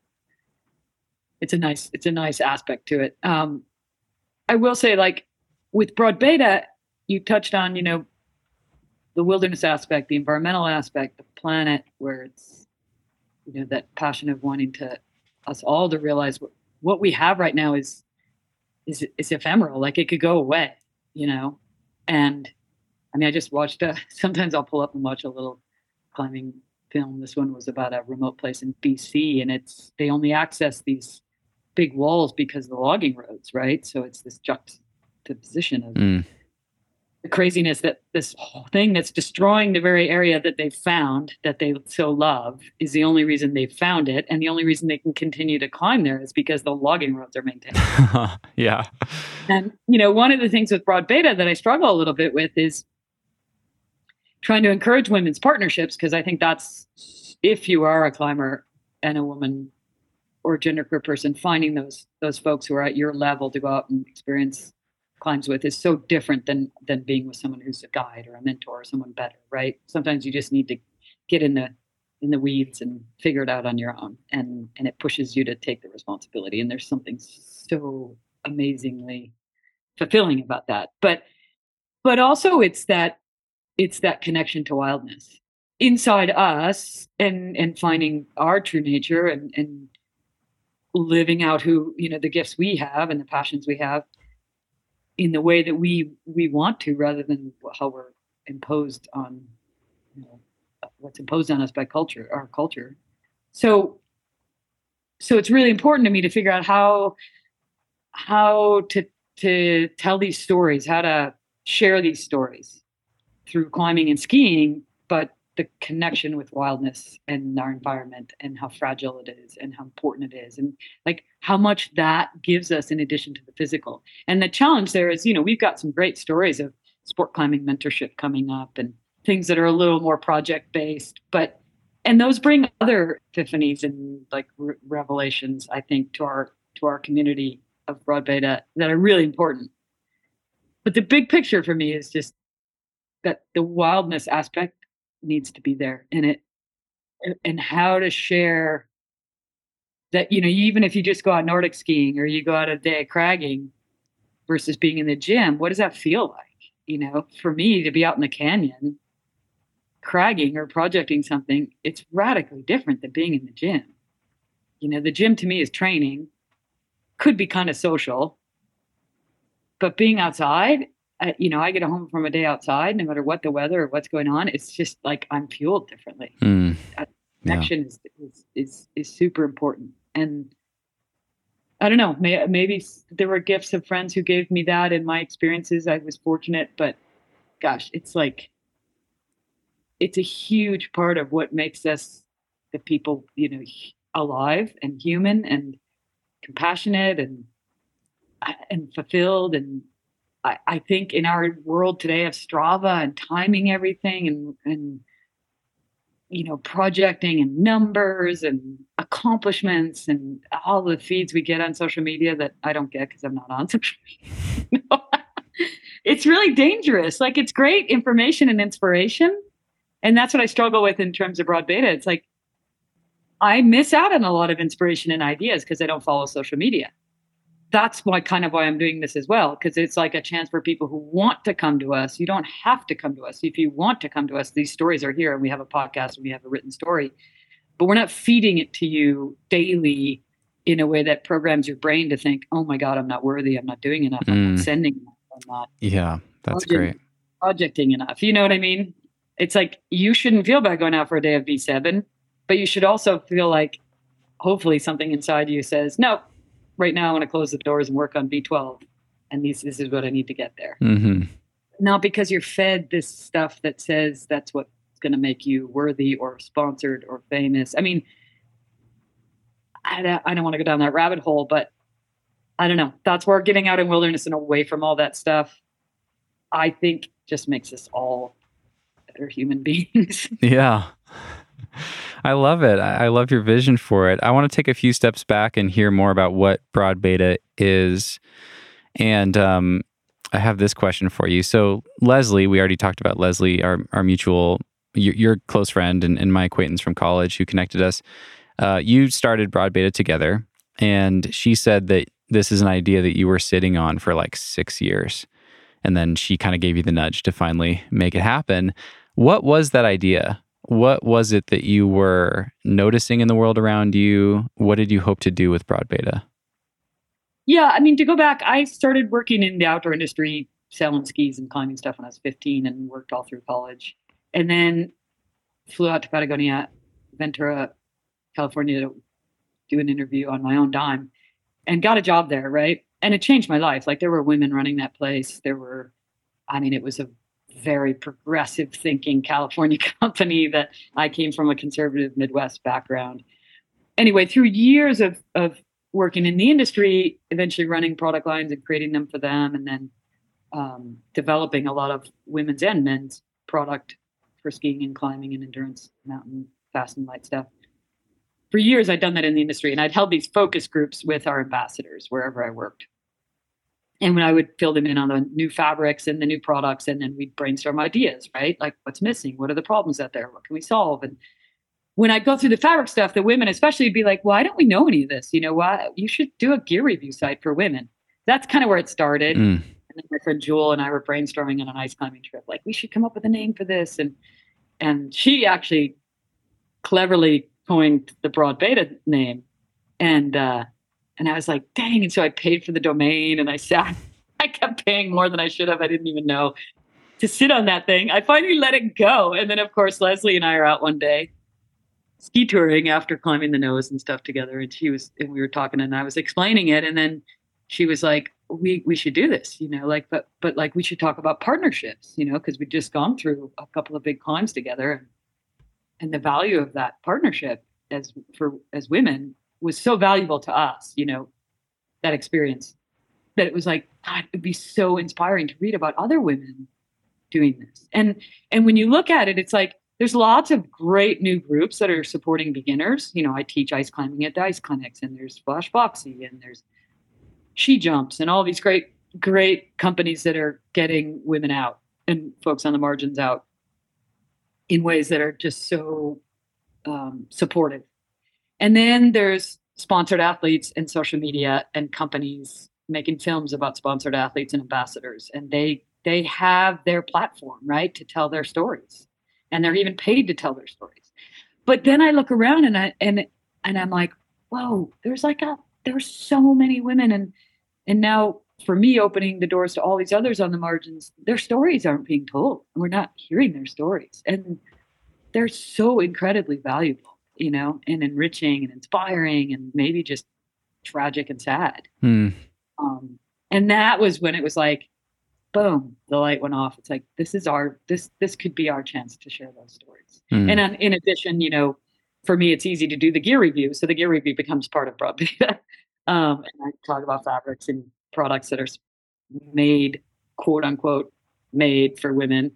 Um, and and eventually we'll get to this whole like gender gender fluid aspect of how we make products, which is really a good challenge for me to think about. Um, and we're doing tech tips, and of course, food as women in mountain sports is so inherent in who we are and our eating and our focus on our body and physical aspects. So that that's a part of it um, that we've included as well. But um, yeah, I think it's just wanting to hear other stories. I want to I want to hear these stories, you know. And we've already had so many, and they involve the whole life of that person. I think you going back to something you touched on earlier, it's just, just like how we heroize people. Americans love heroes, right? And on the mentorship side, I learned early on the heroes that I saw people gravitating toward, they were able to separate the rest of their lives from what they did physically. So the climbers that came out as heroes when I was younger, if I knew them, which in our industry you did, right? I knew the other aspects of their life. And I was like, wow, I, this person's not a hero to me. They're a brilliant mm. climber, super inspiring climber. But like for me, and maybe this is more inherent for women, I don't know this for sure. But I think we look at more of the whole person before they become a hero to us. Like Muhammad Ali is my hero. Brilliant athlete, stood up for, you know, went to went to prison during the prime of his career, right? Now he could have not done that and signed up and they probably still made have, might have let him just be the boxer that he was. But right. Like, for me, it's the whole person. And so I love like in our stories, we weave like what else is going on in their lives. Mm. These, the women's stories or the genderqueer stories we're telling. And and it's so interesting because then it brings in all these things you and I've just been talking about for over an hour. Right. The, the challenges in our lives that come into play. It's like we're not we don't get to separate them all out from who we are as a climber or our projecting or goals. It's like it's all there, sitting there somewhere. And so we're trying to bring some of that out so that other women who've maybe never gone for something or never had a woman partnership or just an equal partnership in the mountains, they see someone's life and they're like, well, that person's not a superhero. Like mentors are mentors because they're there with you personally so you get to know them and you know that they're better than you at something and they're showing you something, but you're there with you. But like a hero or someone who inspires you, that's that's such a step removed, right? Mm. You're only hmm. seeing a partial person. Right. Right. And we can get inspired by something someone's done, but but like Marc Andre Leclerc, like you know, Leclerc, I mean, he did what he did because he just he had to do it. It's who he was. It's what he was where he found his himself. And and joy in the world, you know? And we can heroize him, we can villainize him, we can do all these things. But for me, like that guy found his true nature and he lived it. Mm, mm-hmm. And and that's hard as a soloist because you affect other people when you die, and it's a very risky thing to be doing. Classically, he didn't die soloing. Um, but anyway, yeah, that was our idea. It's just like goes from this idea of a gear review site to women's partnerships to sharing stories of of ordinary people doing extraordinary things. Mm, I love that. All I that goes that. with it, from the tragic to the comic to the success to the failure. Um, just trying to trying to bring up those stories and and inspire us, you know, or just enlighten us, I guess. Mm. Well, yeah, I love it. I mean, I I obviously really relate to it because I really try to do that here and you know, oftentimes I am talking to people who either were or are my heroes. Um, but that's why it's always interesting to me to try to talk about things outside of simply climbing and really get to know this person as a as a person and um, help to humanize them because it's I mean it's never been easier to feel disconnected from who people really are. You know, we see we see the curated highlight reel all the time, and maybe that's changing. I mean, a, a lot of people are leading with more uh, vulnerability and um, I think culturally we're kind of shifting in that direction because I don't know, the little dopamine snacks get kind of tiresome after a while. You know, we want substance. But anyway, all that to say, I I have my own lane, you have your lane, and I just I just love what you're what you're doing and the stories that you're sharing. This is probably going to seem like a really basic question, you know, given everything that you've just said, but I'm still going to ask it. I'm curious, why is it so important to you to share those stories? What do they do for you? What do you see them do for other women who are engaging with broad beta? Why are sharing these stories that go beyond just the climbing and show this whole person? Um, why are they so powerful? They're powerful to me because I think that in my life, as strong as I was in my you know, competing and being an athlete, I never saw the potential or I was never given like this vision of what was possible. I always looked at the people out there and I was like, well, I can't do that. Lynn Hill does that. I well, yeah, she was a gymnast. She's like done this her whole life. I didn't, I mean, I was impressed, undoubtedly, right? Superhero powers. But that was what it was to me. It was like superhero powers. Like I, and maybe this is just personal, but I always looked at them as like, that's out of my range. Mm. They have a gift I don't have. They have something special, right? And Americans are classic for this. Like we tell kids all the time, you're so special, Johnny, you know, and it's like, you can do anything. Yeah. And it's such a, God, it's, there's so much in that that is negative. The positive is definitely you want to inspire kids to think they can do the impossible. I mean, that's what this is all about, right? It's like so there's a part of that specialness that's that's really just trying to say to them, you can do anything. But we're not special. The the the the better part of that is maybe it's just semantics, but it's it's like no, we're all capable of this. Like there's a certain level where you're gifted and you're you know we're not all going to be phelps. We're not all going to be usain bolt you know? We're not alex honnold i mean but but there's a lot of places we could get to if if we didn't see that as something we don't have.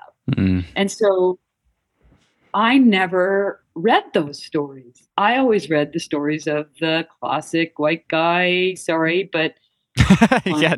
climbers at the time, you know, who were doing this stuff. And it just was like, well, that's not going to be me, you know, or even friends in the industry. I mean, I, I worked with tons of ambassadors, like who were incredible, but I just always thought, well, that's them. I can't get there, which is so funny as someone sort of physically capable. I mean, I, sh- I, I don't know why I couldn't see that that was a possibility for me. Yeah. But I know that mentally I had that block. I just didn't.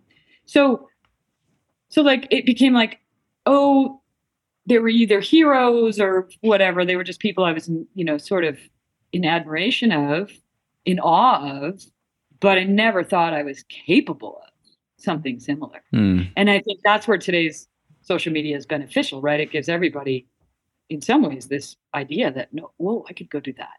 Like I should, I could, you know, I could be that.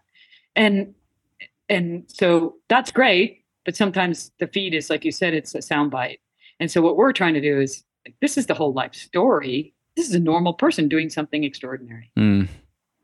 and and I'll, I'll correlate this back to, to the early days of patagonia's catalog. The brilliance of that catalog was it was ordinary people sending in their adventures their mm. photos stories. You know i wrote some stories in there too and they were nothing crazy but that, like the days of that, they're gone. Everything's an ambassador story. Everything's contrived. Everything's a PR stint. Everything's put together.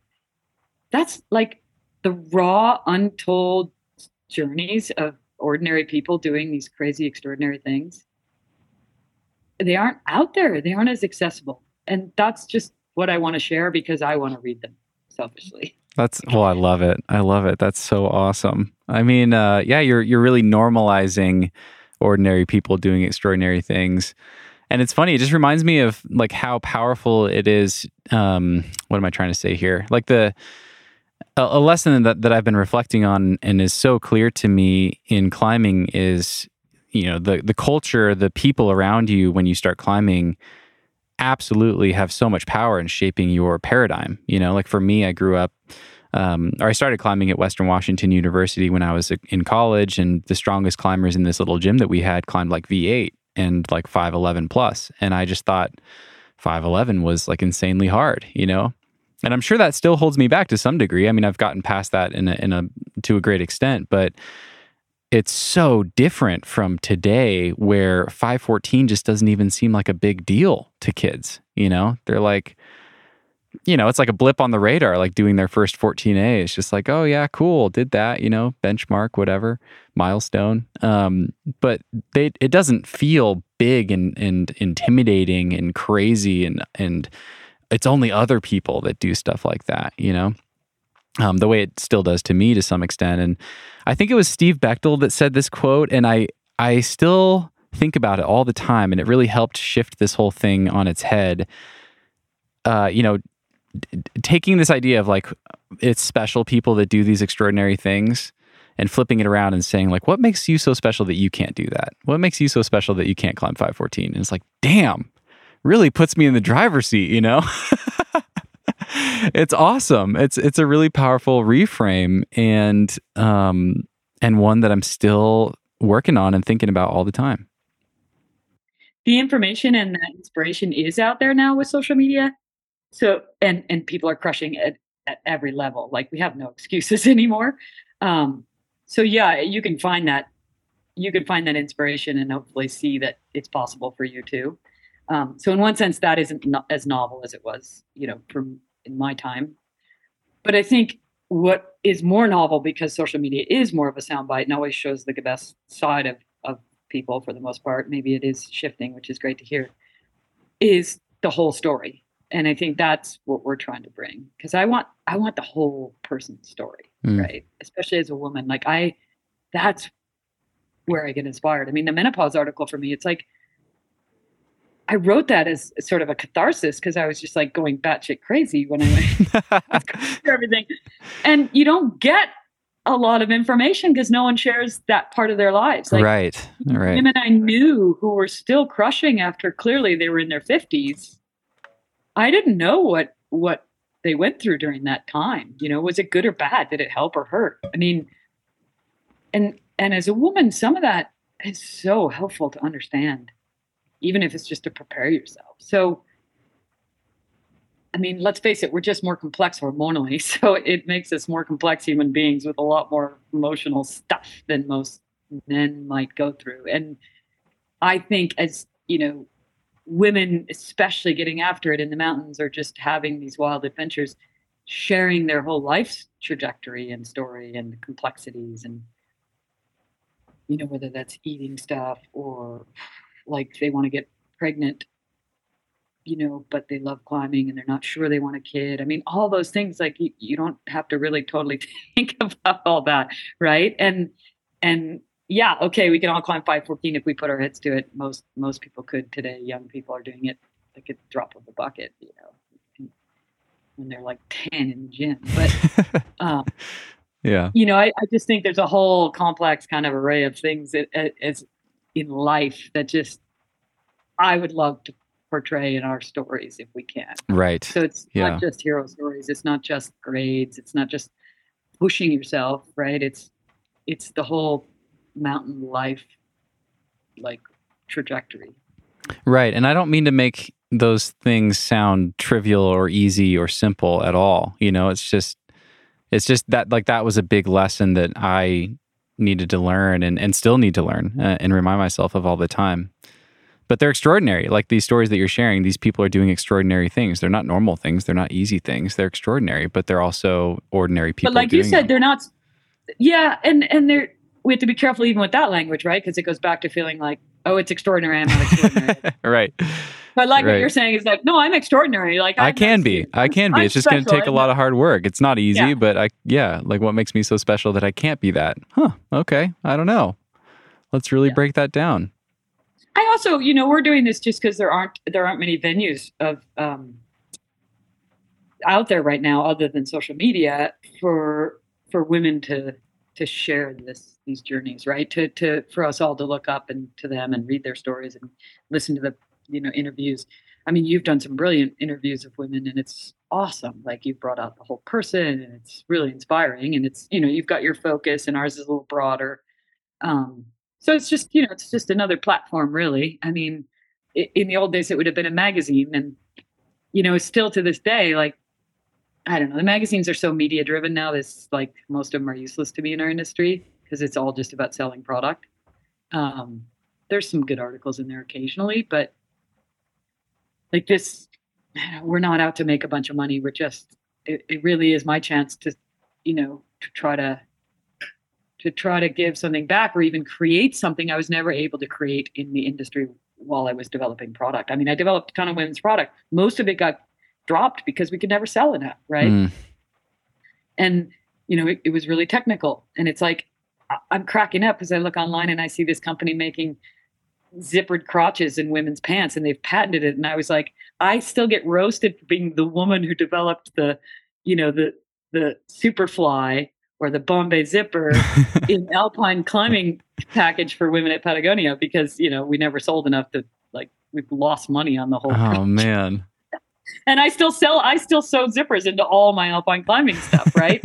it turns out it works. You know. So, I mean, there's definitely we've evolved, but I still feel for in in the outdoor world, in our world in general. I mean, just there's there's a lot of room for for progress with um, with what women can bring to the world, and, and we need to change the system. You know, mm. We're set up. We're set up. Everything's catered to how men operate, and we've always tried to just fit in, right? Ah, uh, yeah. And and and and we are always ending up being a man in a woman's clothing. Like if if we run a, a corporation or if we run the Alpine Club, or it's like because the process, the system is locked in. It's like we don't get to change that system. And I, and I, you know, kudos to Patagonia. That's where I learned a lot of this because, you know, Chouinard didn't give a flying f about any what anyone thought, and it, it was clear to him. It's like, well, we need a day, you know, or Malinda. It's like we need a daycare, and we need flex schedules, and we need healthy organic food, and we, you know, things yeah, that still don't. That's awesome. Today in a lot of companies, you know, and so once once I feel like once women are able to I don't know. Maybe it's just a force of numbers when we finally stand up like the women's movement and we say it's enough is enough. Like we have to change the way things work, you know, from politics to the business world to how we develop product. And that's the bigger vision, right? But who knows? I love it. I love it. Well, that's a great question. What is your what is your vision for Broad Beta? I mean, I know you have a pretty sizable team. Um, is this something that is your career right now or that you're hoping becomes your career? And what is your larger vision for it? Yeah. Career, I don't even like using that word. I mean, I guess I've had a career because I've done something uh, that has evolved in a similar, you know, industry my whole life, right? Developing product in the outdoor industry. So I've been really fortunate. I've, I've, I've been able to work in a field that's my passion and I loved it like, forever. Is broad beta your job? I guess that's what I'm getting at. Yeah. So yeah, no, exactly. So so so COVID hit, whatever. I was in a space where I could start this. So it's so right now it's my full time thing. Okay. Um, awesome. I say full time, knowing that what we just talked about earlier is that I'm obviously outside a lot. a climber's full time. You know, yeah. If I did it full time, it would probably progress a lot faster. yeah. I hope to monetize this just enough to to really like have the momentum keep going the way I feel like it's starting. So every time someone gets introduced, we just did a, a live broadcast event. We call them at the Ice Festival here in Bozeman, and we had six women speak. And uh, there's so much there I could share with you. It was it was so impactful. I mean, just such different walks of life that spoke there, and to you know, 100, 100 other women and genderqueer folks. And it just was it was really powerful you know and i so i know there's something here like i know there's everyone who kind of finds us is like whoa this is really needed like really enjoy this but you know we're competing online with a billion different hits that people get to look at stuff and so that's and i'm a luddite i don't even the last thing i should be starting is a, is a, is a virtual business right an online an online internet business but um I don't think of it as a business. It's just a community. And eventually we're going to make it even more interactive and folks can share their ideas of gear reviews or their feedback on a piece of gear so that that goes out as testimonials to other women and we can all kind of have that information.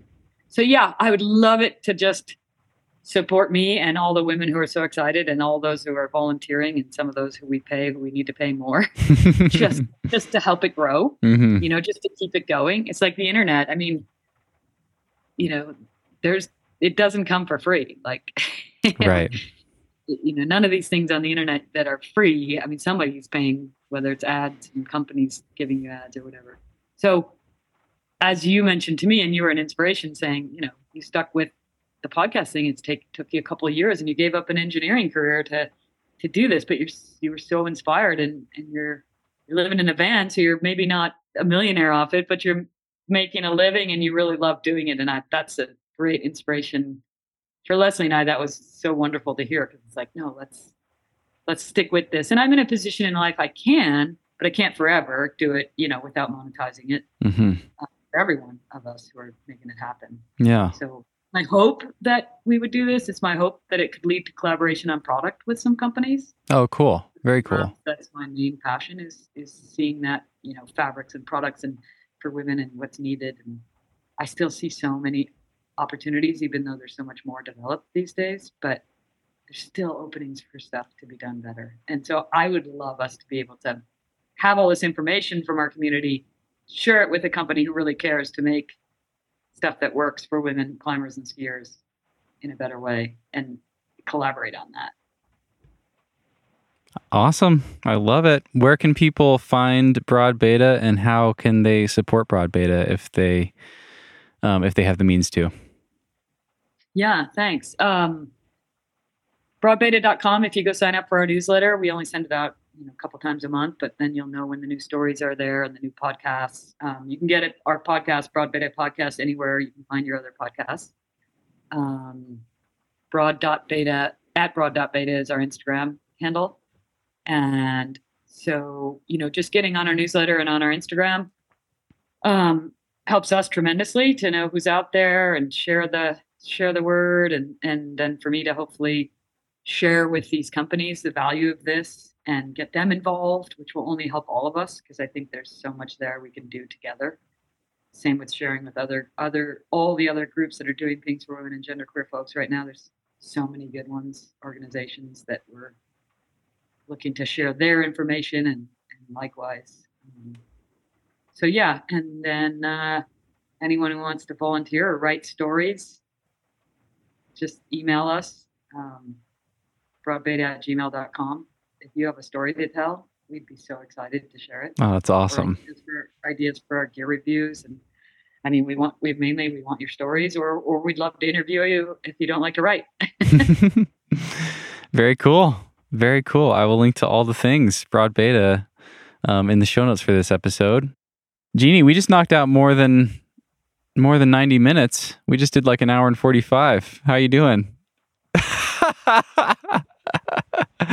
okay, we'll wrap up. Pretty good, Stephen. We'll, we'll wrap up. I want to. Uh, I want to. have a really pending like crazy question you just didn't get answered. I'd say that.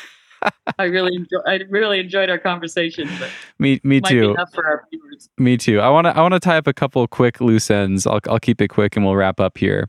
You touched on the menopause thing for people that want to hear more about that. Jeannie wrote a great article about her experience going through menopause. There's a line in there that I thought was so brilliant.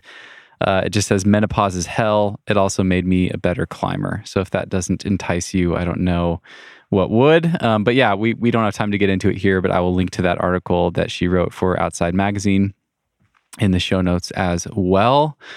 It's also on climbing online. Okay, perfect. Okay, I'll find it. Um, I started this conversation by asking you what chapter in your life you're at now. What do you think the next chapter of your life will be? Do you have any thoughts on that? No, I'm such a planner. Like I'm a huge planner, right? yeah. and I don't even want to think about it because I weigh I let the climate change and all these things weigh too heavily on me. Um, even even now, the weight of like wanting to help do so much more with broad beta with with trans folks and genderqueer folks and indigenous folks and those on the margins who've been you know like I think as a woman we've we've been on the margins. And then I realize oh my god I've had it so good even as a woman mm-hmm. the, all the challenges I have versus the men I grew up with. It's nothing right compared to them. So there's just so much to be done. And i think the main thing i'm trying to do in my life is just be present where i am and take the next step. So yeah I, i'm trying hard not to think too much All right. like that next phase Yeah. I, I hope like you said I'm, I'm climbing and enjoying life in the mountains well into my 70s or 80s Oh, I'm sure you will be. Yeah, that's awesome. That's a great answer. I, I love to end with this question. This is my last one, I promise. What is something that you wish people spent more time thinking about? As a way of kind of just closing our conversation, does does anything come to top of mind for you? How to see the world through someone else's lens Love that. Because until we do that, we'll never have compassion and empathy and want to feel like we're equal to every living thing Hmm. and that it has as much value. You know, the old growth, growth trees in, in BC and and the people in Ukraine or Russia or trans folks. Yeah, Right. it's just pretty hard to do, but awakens something in all of us that's important, I think. Yeah. Well, I love that. That hits right close to home. I, I think you're already helping us all do that by sharing the stories that you're sharing. And hopefully, um, you and I are helping do that right now, helping people look through your lens a little bit. Um, people that, that don't know you and have gotten to know you through this conversation. I really appreciate it. Thanks for your time, Jeannie. This has been a wonderful conversation. I've, re- I've really loved it. And, um, I know you're not someone who sits still for two hours very often. So, so thank you. Thanks for giving me so much of your time. I mean, the best thing about broad beta is it is it's led me to meet people like you and learn what you're doing and get inspired, you know, by by all of what you've brought to the to the climbing world or the world at large. It's yeah, it's awesome. So I really appreciate being on your show and appreciate what you do. Well, thank you. Yeah, thanks. Yeah, thanks for saying that. I appreciate you being here. It's an honor to have you on. Um, I'm excited to see how this thing continues to grow and what you build. And for everyone listening, once again, I will link to all things broad beta in the show notes at thenuggetclimbing.com. For this episode, you can find all of the links right there in your podcast app. And until next time, thanks again for listening. Shake it up, stop when the clock hits 13. Sing one, two, three, four. Cause, cause, cause. No one can do it like we do it, like we do it, like we do it. Cause no one can do it like we do it, like we do it, like we do it. Cause no one can do it like we do it, like we do it, like we do it. Cause no one can do it like we do it, like we do it, like we do it.